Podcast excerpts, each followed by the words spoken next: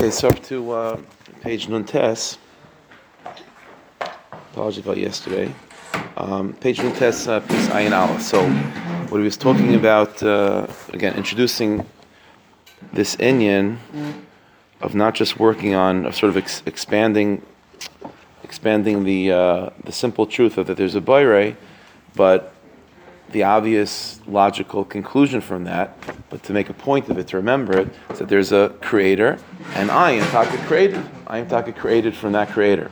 So he was he was explaining to us a very important point, which is that that uh, there's there is a klipa, there's a tuma in the nefesh that fights against believing in the bayre, for example, and there's a tuma, there's a klipa in the nefesh that fights against that recognition that we are created from that bayre.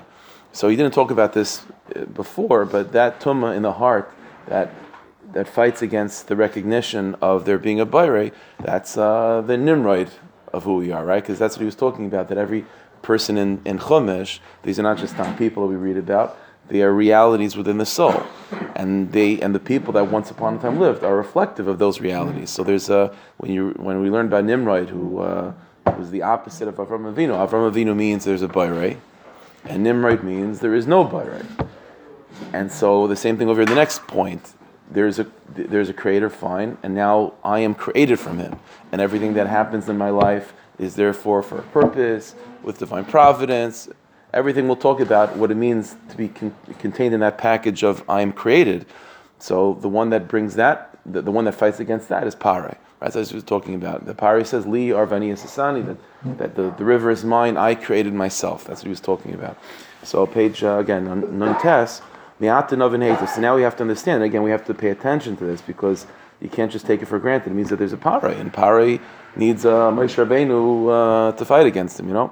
So now we have to understand properly, that for by every single yid, in the depth of his nefesh, Nimsa kaich aimer, there is a shtickal apikairis, a little parai, that says, Li airi vanya. There is a parai that says that.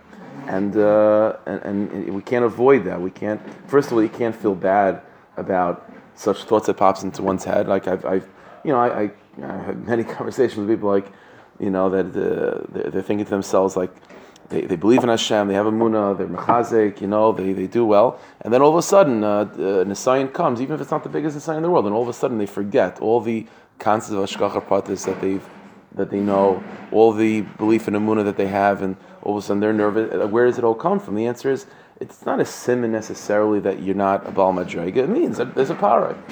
It means there's a paray. You could have a Moshe Rabbeinu and paray in the same palace. It's not a it doesn't mean that it's a huge chesaron. Which, by the way, this is a huge, a huge point that the Baal said, which is that very often you get the impression from this from other svarim that very often we make the mistake of thinking that during a time of Nisayin, if you want to have a litmus test of where you're holding in your Amunah, like where are you holding in your belief in Hashgacha Pratis and that there's a creator and that you're created, what's the litmus test? So very often you could mistakenly think that the litmus test is when there's a Nisayin when everything is fine, so then of course I believe in a creator and then I'm created. On a bad day, when now there's nisyanis, and then all of a sudden I'm falling apart, and I, and, uh, and I don't have amun, I don't have bitachon, so then that's, that's when you really know where you're holding. That's not true. That's not true. The Shem said that part of the nisayan is not just the difficulty that you're facing or this, the stress that you're facing. The, the part of the nisayan is is that the Ribono Shel Olam takes away your Muna or brings a pare to the surface. It's not a simon that you're not a Baal Bitachon and not a Baal Muna. That's the avoid. The avoid is to fight against pare. It's an outside force within you. So it's not something to. Uh, part, part of the reason why we don't fight against Nisyanis, why we don't fight properly to mechazik ourselves, is because uh, it says like this because we don't want to acknowledge the fact that we have such Nisyanis. So you sort of are the ostrich, put your head in the sand and you just pretend as if you know as if you don't have those nisyanis and you just sort of you avoid it. And why do you avoid it? Because I don't want to admit that I'm someone that doesn't have the, the belief in Hashgacha Pratis. The answer is you do. Paroi doesn't believe in Hashgacha Pratis. So if there's a paroi that's uh, that's uh, making you crazy, you don't feel bad about it. You fight against it. You're mechazik yourself. So all these things, you know, when, when an Nisayan comes and, and all of a sudden the blood pressure goes up and you're nervous and you're thinking to yourself, what happened to my Amuna? No, no, no, no, no. It's not, nothing happened to your Amuna. Para is putting you in slavery. So you fight against Para and you, and you remind yourself that there's a Moshe Rabbeinu and you awaken the Moshe, the Moshe within you and you awaken the Avram Avinu within you. And, and that's what you do. You have that fight. There's nothing to feel bad about.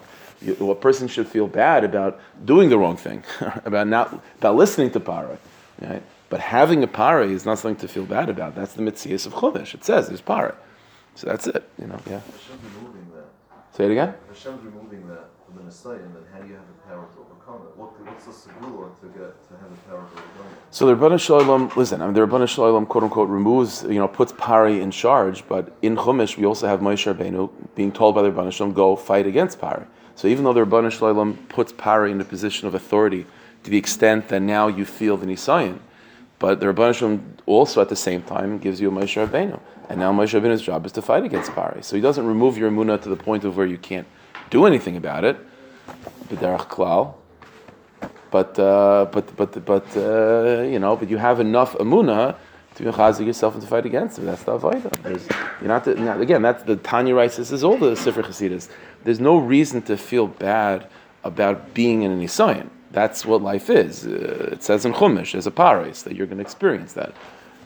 Charata and regret and remorse comes in when you allow yourself to wallow in that in that low place and to act upon it. That's when charata comes in. But to have charata over the very fact that you have any sign, I was I literally it was two days ago. I had a conversation with someone called me up a random thing, and he was uh, struggling with this that he has nisyanis and he's feeling bad about having nisyanis. I was like, that's not, that's completely incorrect. There's no feel bad to have nisyanis.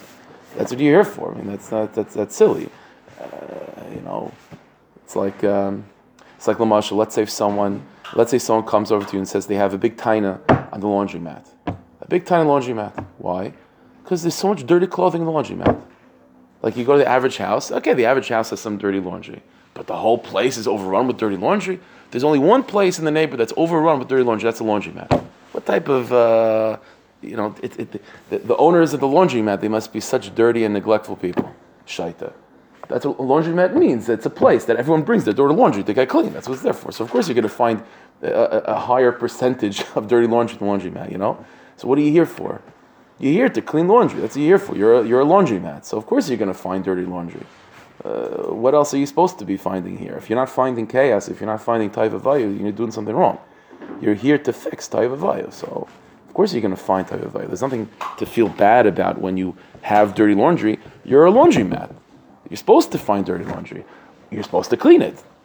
Okay, so you embrace it, then you do the best you can to clean it. To, to feel bad about the fact that you're in, that you're a laundromat. That's what that's what Hashem made of you. That's what you're here for. There's nothing you know, there's a pari and you fight against pari. Finished. Moshe Rabbeinu was afraid to go to pari, but Hashem said, "Boil pari, finished." And you have to go. And again, that's that's what he's saying. That every these stories are are, are mitzias. You know, it's a it's a real thing. You know, a person doesn't. Adarabba, if a person doesn't have nisyanis, it means Rebbeinu doesn't believe in you, right? If you have nisyanis, it means Rebbeinu is saying do something. So that's that's empowering. You you want to have. I mean, not that you want to have nisyanis, but you understand. Like that's what life is. That's what life is. So he says. Um, again a little bit more. So he says, uh, we have to acknowledge this paroi inside, and we have to come up with strategies to overcome it. Navin, we have to realize to uh, to live with this sense of that I am created. When all of, all of the whole universe is created by Hashem. That's not as simple as it sounds. There is a power inside that's called parai, that fights against a person living with that truth that you are created. There's something that's fight that's within you that's fighting against it. Again, as I'm saying, it, and it's not essentially you. It's not anything to feel bad about. It's not a sim that you're not a bal bitachon. That's the mitzias of parai. If we can't, uh, you know, jump over, we can't, uh, you know, skip this this step. Because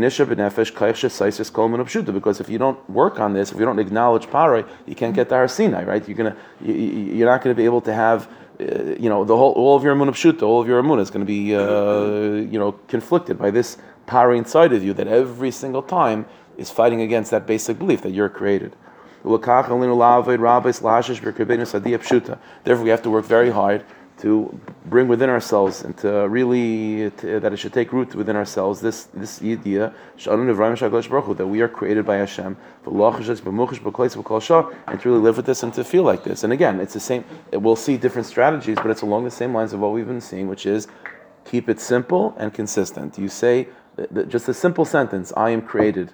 I am created." Things like this, you know. Uh, or just even to say Maisha, my, you know, say certain simple things to trigger within you the acknowledgement of that I am fighting against the. You do it consistently, simply, and uh, Bez Hashem will be able to uh, to live with that. Okay, so we'll continue Bez Hashem.